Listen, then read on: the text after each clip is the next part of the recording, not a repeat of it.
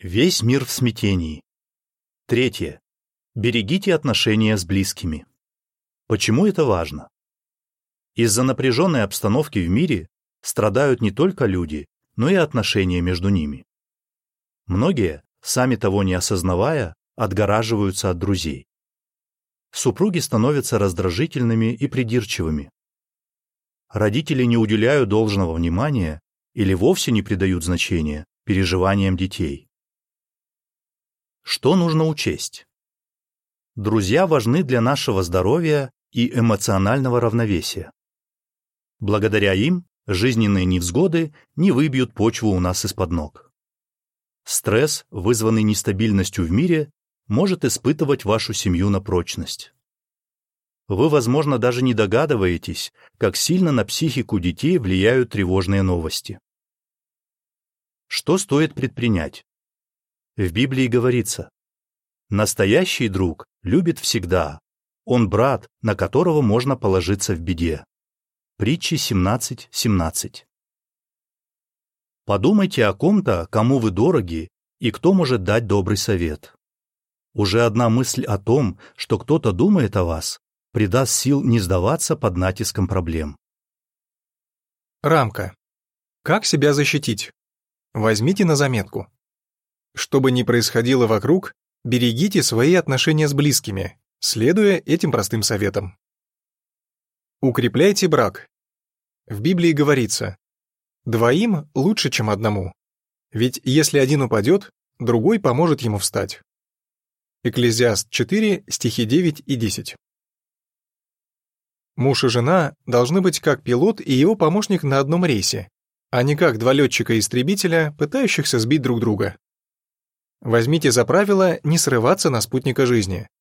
В браке важны терпение и понимание. По меньшей мере раз в неделю совместно обсуждайте то, что вас беспокоит. При этом боритесь с проблемой, не друг с другом. Проводите время вместе, занимаясь тем, что вам обоим нравится. Освежайте в памяти приятные моменты вашей семейной жизни. Как вариант, время от времени пересматривайте фотографии своей свадьбы и других дорогих сердцу событий. Муж и жена не обязательно будут во всем согласны, но это не значит, что их брак – ошибка. Они могут сообща принимать решения и как одна команда воплощать их в жизнь. Давид. Сохраняйте дружбу. Здорово, что друзья готовы выручить в трудную минуту, но и нам важно быть поддержкой для них. Помогая другим, мы помогаем и себе. Каждый день интересуйтесь у кого-то из друзей, как у них дела. Расспросите своих знакомых, у которых те же проблемы, что у вас, как они с ними справляются. Когда в твоей жизни штормит, и ты чувствуешь себя потерянным, друзья будут для тебя как ориентиры. Они покажут, в каком направлении двигаться. Бывает достаточно, чтобы они просто напомнили то, о чем ты и так знаешь. Приятно, что ты дорог им, а они дороги тебе. Николь. Заботьтесь о детях. В Библии говорится, каждому нужно быть готовым слушать, не торопиться говорить. Иакова 1.19. Скорее всего, дети не станут сходу выкладывать вам все свои страхи и переживания, но ваше участие и внимание поможет им раскрыться.